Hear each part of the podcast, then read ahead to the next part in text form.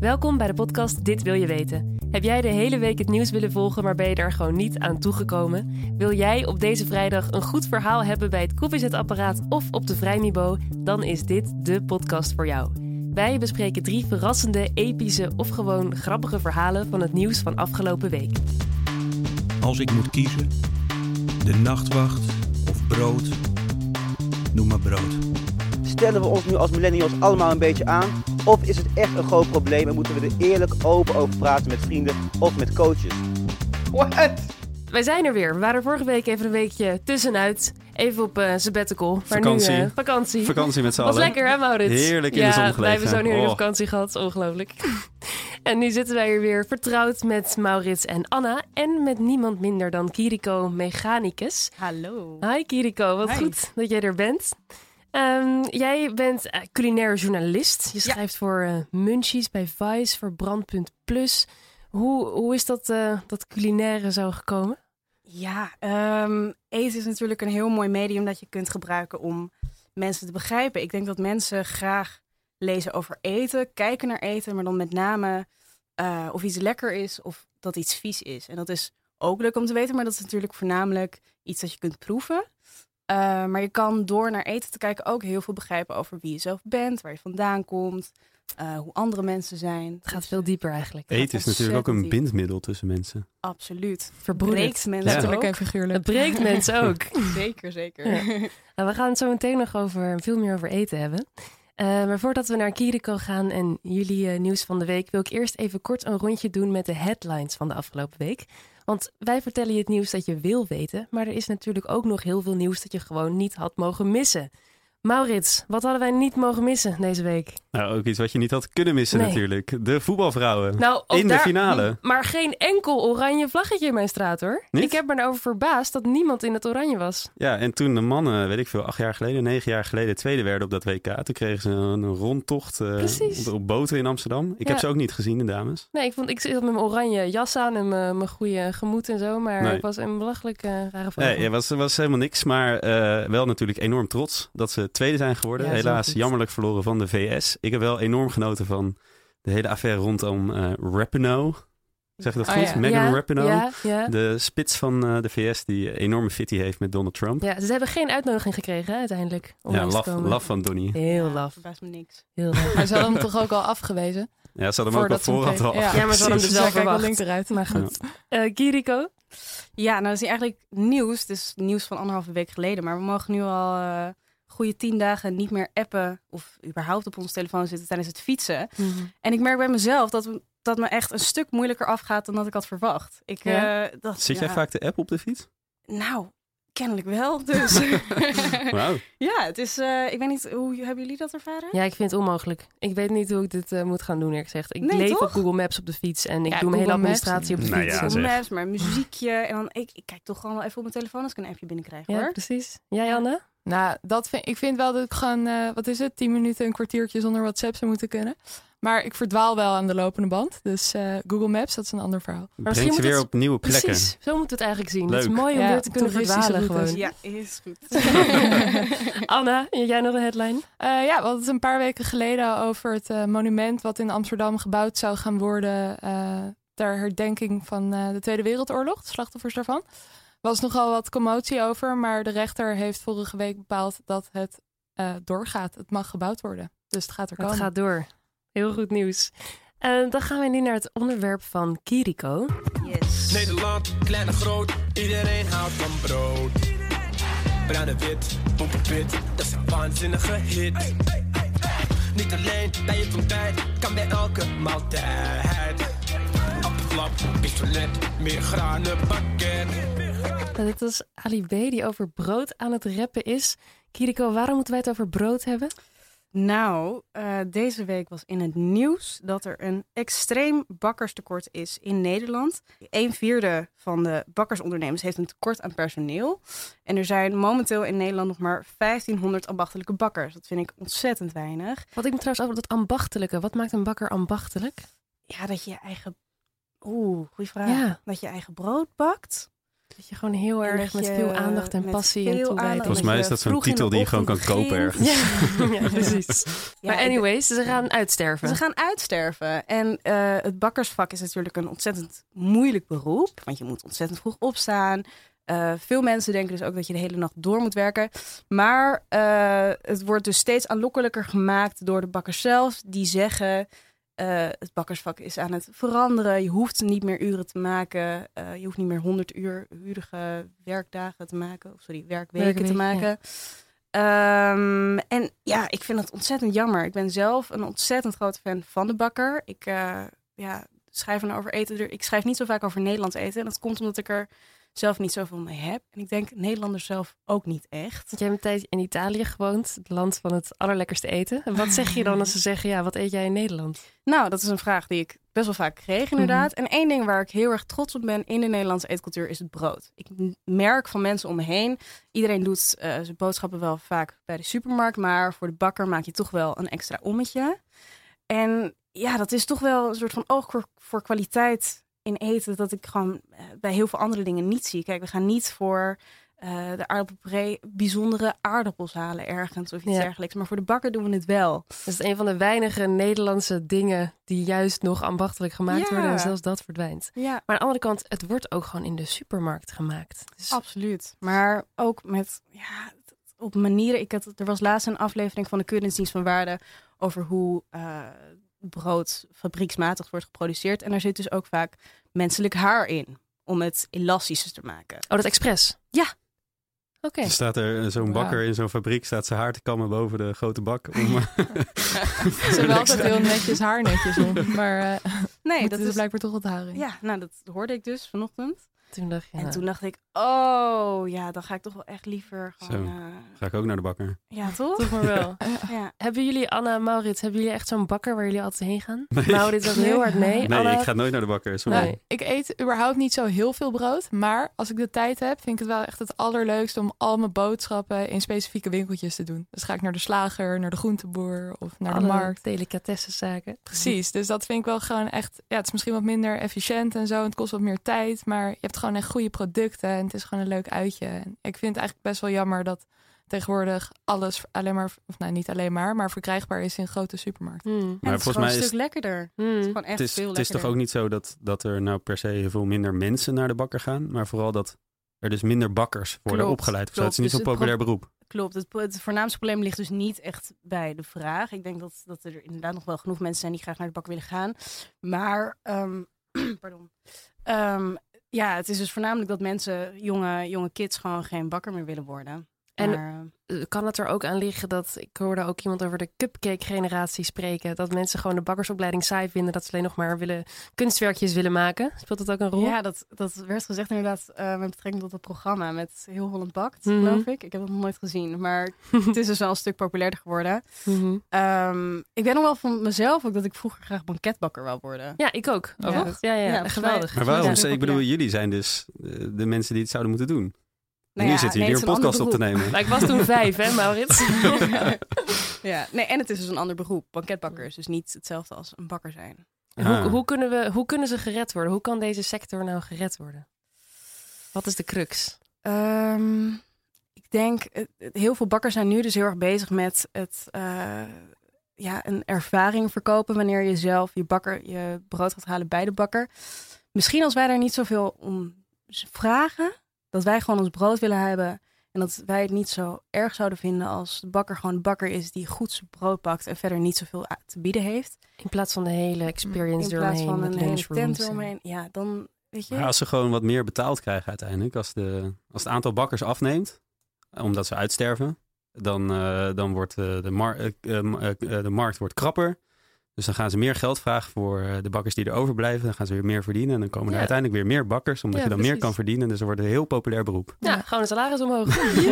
Ja, ik kan me ook wel voorstellen dat het juist zo is dat iedereen tegenwoordig wat ambitieuzer is. En wat the sky is the limit. En je kan worden wat je wil. En dat daarom mensen niet meer settelen voor bakker. Ja, bakker is niet meer sexy. Het is niet meer sexy. Nee. Ik kan me voorstellen dat het dan juist helpt als je er een hele lunchroom omheen kan bouwen. En... er iets groters van kan maken, dat je dan veel meer ambitie erin kan stoppen. Als je het wil doen, moet je het zeker doen. Dat sowieso. Kiriko komt niet naar je toe. Dat is hier wel duidelijk. De eerste klant. We gaan door naar het volgende onderwerp van Anna. Ik hoor het steeds vaak om me heen van vrienden, kennissen. Burn-outs. Je hebt dan stress. Je denkt dat je alles goed moet doen. En dat de maatschappij van alles van je verwacht. Een heftig probleem dus. En ik ben benieuwd. Stellen we ons nu als millennials allemaal een beetje aan? Of is het echt een groot probleem? En moeten we er eerlijk open over praten met vrienden of met coaches? Anna, stellen we ons aan als millennials met die enorme vraag naar coaches en enorme burn-outs? Nou, ik vind zelf van niet. Dat is wel inderdaad vaak het verwijt. Maar mijn theorie is een beetje dat er juist best wel veel van millennials wordt gevraagd tegenwoordig. Nou, tegenwoordig deze millennial generatie. Omdat we best wel individualistisch ingesteld zijn. Je kan alles bereiken wat je wil. En daardoor schiet je eigenlijk altijd tekort. En daardoor heb je altijd het gevoel dat je niet goed genoeg bent. Ik denk dat het daar vandaan komt. Want alles als je kan. Als je een gewone bakker bent en je hebt geen lunchroom. Dan ga je dus kopje onder. Ja, die bakkers die liggen allemaal bij de psycholoog. Dus er is te veel druk en we kunnen alles. Dus daarom schakelen we maar de hele dag een coach in. En dat is dan ook niet een gekwalificeerde coach altijd. Maar ook mensen die zichzelf gewoon een coach noemen. En er niet per se voor opgeleid zijn. Hoe erg is dat? Ja, dat vind ik ook wel interessant inderdaad. Het wordt steeds populairder om niet naar een bevoegde psycholoog te gaan, maar naar een coach. Of misschien naar een spirituele, boeddhistische guru of weet ik veel wat er allemaal rondloopt.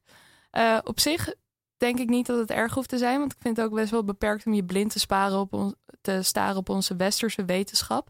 En alsof dat de enige way to go is.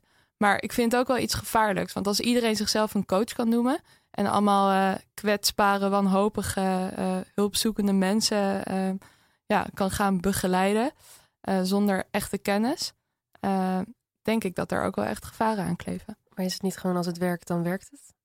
Ja, als het werkt, dan werkt het. Maar werkt het? Ja, maar het idee is, dat is dus het probleem. Dat veel meer mensen gaan opgelicht worden. Omdat ze naar een coach gaan die eigenlijk niks kan, maar een beetje wat doet. Loopt te lullen. Ja. En vervolgens is hun burn-out niet opgelost. Precies. Dat is tenminste, ik kijk even naar rechts. Maar... Heeft iemand hier wel eens een coach gehad?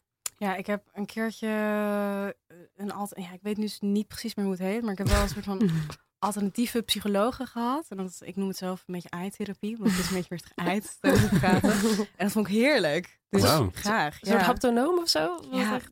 Geen idee. Maar het werkte in ieder geval. Het werkte. Ja. Wow. Dus ik denk dat je daarin ook wel een beetje een onderscheid moet maken. Want het belangrijkste is gewoon dat je zelf kritisch bent.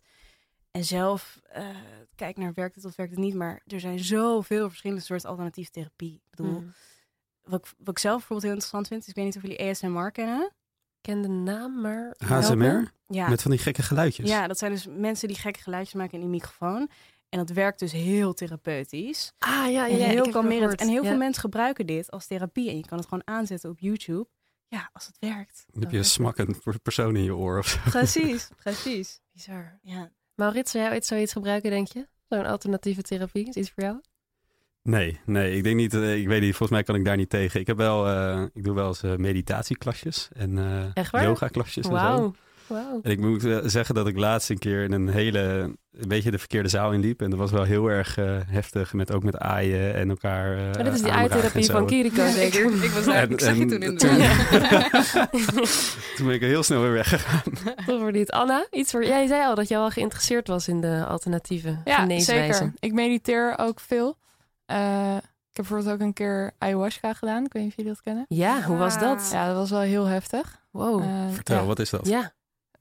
Dat is een plantmedicijn, komt uit Zuid-Amerika oorspronkelijk, waar je eigenlijk gewoon best wel heftig op gaat hallucineren.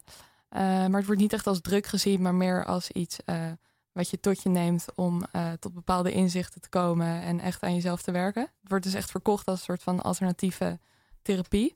Je wordt er enorm ziek van, toch ook? Het is echt heel heftig. Ik raad ook niemand aan om dat zomaar te doen. Ik heb daar ook echt mijn maanden op voorbereid en heel veel research naar gedaan en zo. Je wordt inderdaad, niet iedereen. Iedereen reageert er anders op. Maar het kan zijn dat je echt een paar uur ligt te kotsen. Maar je kwam wel tot inzichten. Ja, mij heeft het wel heel erg geholpen. Maar ik vind ook dit wel een gevaarlijk kantje hebben. Want Ik ken bijvoorbeeld ook iemand die uiteindelijk in een psychose is beland. En daar ben ik toen heel erg van geschrokken. Die was naar dezelfde organisatie gegaan als ik. Mm. Oh, gebeurt echt op een soort klinische manier met een organisatie in Nederland. Dit is niet in het oerwoud in ze zijn Peru. Nu, het werd eerst best wel totaal niet gereguleerd. En het werd gewoon gedoogd eigenlijk. En nu het steeds populairder wordt, zit de overheid er wel iets meer bovenop en worden bepaalde plekken gesloten. Dit maar in principe waar we het over hebben. Zeg je? Dit zijn gewoon de mensen waar we het over hebben vandaag. Ja. In het nieuws. Gewoon de mensen die niet de therapie. Ja, precies. De eigenlijk therapie. Coaches of gewoon harddrugs. Maar het is echt best wel heftig. Je kan gewoon googlen ayahuasca sessie en dan. Ja. Het is niet. Dan kan je gewoon. Ze hebben allemaal een website, kan je gewoon inschrijven. En voor jou werkte dit, maar voor iemand anders niet. Heb je nou zoiets van: oké, dit moet dus enorm aan banden gelegd worden? Of kan dit zo de vrije loop gelaten worden? Wat ik gewoon moeilijk daaraan vind, is als we dit aan banden zouden leggen of bepaalde criteria zouden opstellen waar zo'n sessie dan aan zou moeten voldoen, dan zouden we dat doen vanuit onze westerse wetenschap of zo. Of die criteria zouden dan uit een heel ander wereldbeeld komen dan die mensen die ayahuasca aanhangen. Of die hebben gewoon een hele andere kijk op de wereld. Dus je kan het niet vergelijken, je kan niet met onze criteria. Daar het is een beetje hetzelfde als je zou zeggen van... een wiskundige formule wordt alleen nog goedgekeurd als Jomanda hem ook in de glazen bol heeft gezien. Weet je wel? Dan zou je het andersom doen. Dat klopt, dat kan je niet met elkaar meten. Je kan het niet vergelijken. Nee. Oké, heel duidelijk. Maurits, had jij nog mooie afsluitende woorden of gaan we gewoon naar jouw onderwerp eigenlijk? Nou, ik werd wel een beetje getriggerd door de woorden waar je mee echt begon. Over de millennials die zichzelf zoveel druk ervaren. Of de maatschappij die zoveel druk oplegt. Volgens mij is het altijd zo dat wij onszelf dat vooral aandoen. Ja. Doordat we op een gemiddelde fietstocht van 10 minuten niet onze WhatsApp kunnen loslaten. Ja, ja. Of niet op Instagram kunnen kijken. Hmm. Volgens mij is dat... we doen het echt onszelf aan. Ja. Dus in plaats van de coaches zoeken... Maar waarom voel je de behoefte om het jezelf aan te doen? Zeg maar... Het systeem. Zie je? It's all in the system. Dat moest ik even horen, jongens. Wow. Nice. Nou, ik vind het een goeie. Millennials, we doen het onszelf aan, die druk. En op deze noot gaan we naar het laatste onderwerp. Dat is van Maurits. Hunters say that killing rhinos, lions, elephants, hippos and other vulnerable and endangered animals will actually help protect the species. What? What will help protect the species? What? No. Het gaat over jagers. En met name dan trophy hunting. Dus dat is jagen voor een prijs. Een hoge prijs ook nog wel eens. En, wat dan? Hoeveel? Nou ja, dat gaat er echt om duizenden euro's. Die je dan moet betalen om op een beest te mogen jagen. We hadden het net over de bakkers die uitsterven. Maar wereldwijd gaan natuurlijk ook heel veel wilde dieren uitsterven. En... wat ik heel interessant vind is dat ze sinds een aantal jaren in veel Afrikaanse landen waar dat veel speelt, zoals Botswana en andere landen, hebben ze eigenlijk een heel, een beetje een crue manier om dat tegen te gaan. Om met name de poachers, dus de stropers die op olifanten jagen voor het ivoor, om die tegen te gaan, om die ervan af te houden. En dat is dus door trophy hunting, door jagen voor grote prijzen. Dus aan toeristen... Dus voor rijke westerlingen... die graag op wilde beesten willen jagen... die mogen dan €30.000 neerleggen... en dan mogen ze een leeuw afschieten. Dan komt er een hele grote Amerikaan met €30.000 en een pistool. Ja, dat was een paar jaar geleden was daar enorm veel ophef over... omdat er dus zo'n Amerikaan in het vliegtuig was gestapt... richting Zimbabwe volgens mij was het. En die had daar een leeuw geschoten... en die had daar $30.000 voor betaald. En daar viel de hele wereld over. Dat was echt schande. Hoe kan dat nou? Dat vinden we toch allemaal verschrikkelijk. En wat het geinige daarvan is... het is ook op zichzelf verschrikkelijk. Maar het interessante daarvan is dat heel veel van die wildparken... waar deze dieren lopen... dit juist doen, zodat ze dat geld binnenkrijgen. En met die $30.000 van deze Amerikaan... kunnen ze dan weer mensen inhuren... die andere stropers juist weer ervan gaan weerhouden... om nog meer dieren te stropen. Dus het is gewoon hun inkomstenmodel om de dieren te beschermen. Ja, dus jagen om dieren te beschermen. Dat is uiteindelijk waar het om draait. Beetje paradoxaal misschien? Ja, dat klinkt heel paradoxaal, maar dat werkt dus eigenlijk wel. Tenminste, dat in een aantal parken gebeurt het al jaren... en daar zie je de wilde dieren weer toenemen. Onder andere in Botswana. Dat is, en daarom, dat is een beetje de aanleiding geweest voor dit nieuws. Wat we nu bespreken, daar was het de hele tijd helemaal verboden... Daar hebben ze nu zoveel olifanten dat het een enorme overlast veroorzaakt. En nu denken ze, van, nou, we gaan weer wat trophy hunting toestaan. Zodat we weer extra inkomstenbronnen hebben om ook weer de stropers die er nog steeds zijn tegen te houden. Maar daar valt de hele wereld weer overheen. Maar want dan gaan weer olifanten geschoten worden. Dus dat is heel zielig. Is het zielig, Anna? Nou ja, kijk. Als het ervoor zorgt dat andere olifanten niet worden gestroopt of afgeschoten, dan dan werkt het blijkbaar. En dan is dat misschien wel goed. Alleen, ja, ik kan het niet helpen om er altijd een walgelijk gevoel bij te houden. Want ja, ik kan me gewoon niet voorstellen dat je er plezier uit haalt om zo'n dier af te schieten, om daarop te gaan jagen. Ik snap die mensen gewoon zo niet. En het komt zo niet overeen met mijn eigen principes, dat ik er eigenlijk amper sympathie voor kan opbrengen. Mm. Ook al is het misschien rationeel juist wel beter voor de wereld en voor de dieren. Mm. Kiriko, als jij een leeuw doodschieten voor €30.000? Ik zou zeker geen leeuw doodschieten voor €30.000. Maar bij dit soort kwesties vind ik het wel... Het is altijd makkelijk om naar andere mensen te wijzen die dingen doen die je zelf niet doet. En te zeggen, hè, bah. Terwijl, ja, ik vind het altijd met dieren lastig hoor. Want ik eet ook gewoon nog steeds vlees. En het is altijd een beetje hypocriet om een soort van het ene dier wel en het andere dier niet te gaan. Maar weet je wat ik dus eigenlijk... Dit wordt wel een beetje een filosofische kwestie. Maar wat ik hier super interessant aan vind, is dat we dit probleem zagen. Dieren die uitsterven, en dat komt ook door stroperij. En wat hebben we bedacht? Eigenlijk is het een soort van marktwerking, hebben we gewoon bedacht. We zetten gewoon een prijs op dieren. En die prijs is toevallig heel hoog, waardoor heel weinig mensen het kunnen betalen. En met die inkomsten kunnen we dan ervoor zorgen dat arme mensen die die prijs niet kunnen betalen, dat niet meer kunnen doen. Maar door die marktwerking lossen we het probleem op. Ja, enorm kapitalisme op dat in het natuurpark. Lekker kapitalistisch. Ja. Maar uiteindelijk is het natuurlijk wel een beetje raar of zo om een prijs op een dier te plakken. Ja. Dus ik bedoel, en ook dat een leeuw dat meer of minder waard is dan een olifant en zo. Dat is best gek. Als je volgens marktprincipes is een leeuw moeilijker om te schieten. Dus dan kan de prijs wel omhoog. Ik weet niet of het werkt. Maar...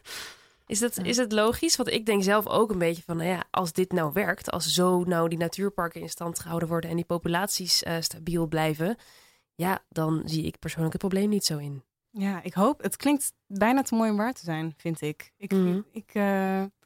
Ik hoop echt dat het werkt en dat het waar is wat je zegt. Want ik kan maar zullen we dan ook, want het is interessant, als het nou werkt, zullen we dan gewoon maar doen? Want we kunnen ook bijvoorbeeld zeggen van, we kunnen ook weer slavernij invoeren of kinderarbeid toestaan. En met de opbrengst daarvan kunnen we dan... Maar je kan toch slavernij niet vergelijken met trophy hunting? Nee, maar ja, ik bedoel, als de markt daarom vraagt, en we besparen bijvoorbeeld heel veel in Nederland. Als we nou heel veel besparen door weer slavernij in te voeren. En met dat geld gaan we weer naar andere gebieden om mensen te helpen om weer om onderwijs te krijgen en een goed leven op te bouwen. Ik snap je redeneren. Het is niet zo'n kwestie van dat je 2 treinbanen hebt en op de ene staat je neef. Het is gewoon een heel utilistisch argument om te zeggen van we moeten dit doen zodat er dan meer dieren gered worden. Ik bedoel, je hebt allemaal van dat soort filosofische dilemma's. Zou je 1 gezond persoon omleggen als je met die organen 20 andere levens kan redden? Ja, dat doen we niet. Nee, dat doen we niet. Maar dat is niet per se rationeel of logisch misschien. Nee. Ja, maar dat is natuurlijk omdat we vinden dat ieder mens, en ik denk ook dat we dat voor ieder dier moeten zeggen, het leven waard is. En dat je niet het recht hebt om zomaar, welke prijs daar ook tegenover staat, omdat zomaar iemand anders, of dat nou een dier is of een mens, het leven te ondernemen. Ja, maar dat is het verschil. Want het zijn dieren en geen mensen. Dat is precies het verschil, ja. Daarom kan je dat onderscheid maken. Daarom kan je er een prijskaartje op plakken. Ja, is oneerlijk. Maar dat is zo. Ja. Dat is nou helemaal het leven. Ja, dat is gewoon hoe het is. Het punt is natuurlijk dat er hetzelfde morele dilemma onder hangt. Ja, dus behalve dat wij nog steeds soort van bovenaan de voedselchain staan, om maar even zo te zeggen. En we dat kunnen bepalen voor die dieren. Als je begrijpt wat ik bedoel. Ik denk, zolang wij dieren kopen, kan je deze vergelijking niet... Nou ja, je kan die vergelijking natuurlijk wel maken. Maar zolang jij iemand bent die dieren koopt, waar dat nou maar verdient... Dus omdat wij de macht hebben over dieren, maakt dat het voorbeeld heel anders. Gaat die vergelijking mank. Wij kunnen ook heel veel macht hebben over andere groepen mensen. Ja, ik denk dat hebben we namelijk heel lang in de wereld gedaan. Maar er is toch een enorm verschil tussen mensen en dieren? Ik denk dat we dat wel kunnen stellen. Nou ja, ik weet niet of je dat zomaar kan stellen. Maar ik denk hoe wij nu leven in deze wereld, is dat verschil. Oké, omdat de situatie zo nou eenmaal is, Doen we het maar zo. Nou, gaan we 300 jaar terug. En toen was de situatie tussen mensen onderling ook heel anders. En dan hadden we ditzelfde argument gevoerd. Oké, dus jij wil eigenlijk dieren helemaal gelijk trekken met de mensen? Nee, maar dat zegt hij niet. Het is gewoon, degene die de macht heeft, dat zegt niks over de ethische staat. Dankjewel, van Anna. Je argument. Dankjewel. Ik vind het heel mooi filosofisch opent, maar ik denk dat in de praktijk de mens toch echt boven de dieren staat. Helaas. Ik denk dat je op dit moment gelijk hebt. Dankjewel. En daar ga ik naar op zoek verder. We gaan naar de afsluiting en dat doen we altijd even met kort het nieuws van komende week. Maurits, wat staat er op de agenda deze week? Nou, een heleboel. Natuurlijk voor alle wielerliefhebbers, hou de Toer in de gaten. Er wordt een beetje omheen gegaan. Ja. En als je nou nog meer sport wil zien, komend weekend is het WK Petanque. Ook wel. Petanque? Hoe heet dat ook weer? Petanque? Ja, maar met die ballen. Ja, ik weet wat je bedoelt, maar kom maar Wimbledon. Bedoel je dat? Nee, dit gaat lekker sport. Schelleboel, dat bedoelde ik. Ja, precies. Dat komt ook dit weekend. Dat is dit weekend in Marseille. Oké, oh, leuk. Top. Kiriko, heb jij nog iets deze week op de planning? Ja, de soap, het Hagen Lyceum, vind ik altijd vind ik ook een hele goeie. Ja. Hele goeie, die kan nog alle kanten op gaan. Anna, nog iets? Wimbledon is volgens mij ook dit weekend, toch? Wimbledon. De finale. Ja, het is best wel een sportieve tijd. Ja. Heel veel sport en het Hagen Lyceum. Oké, dit was het voor deze week. Vergeet ons niet te liken, volgen en delen op Facebook en Instagram. Tot volgende week.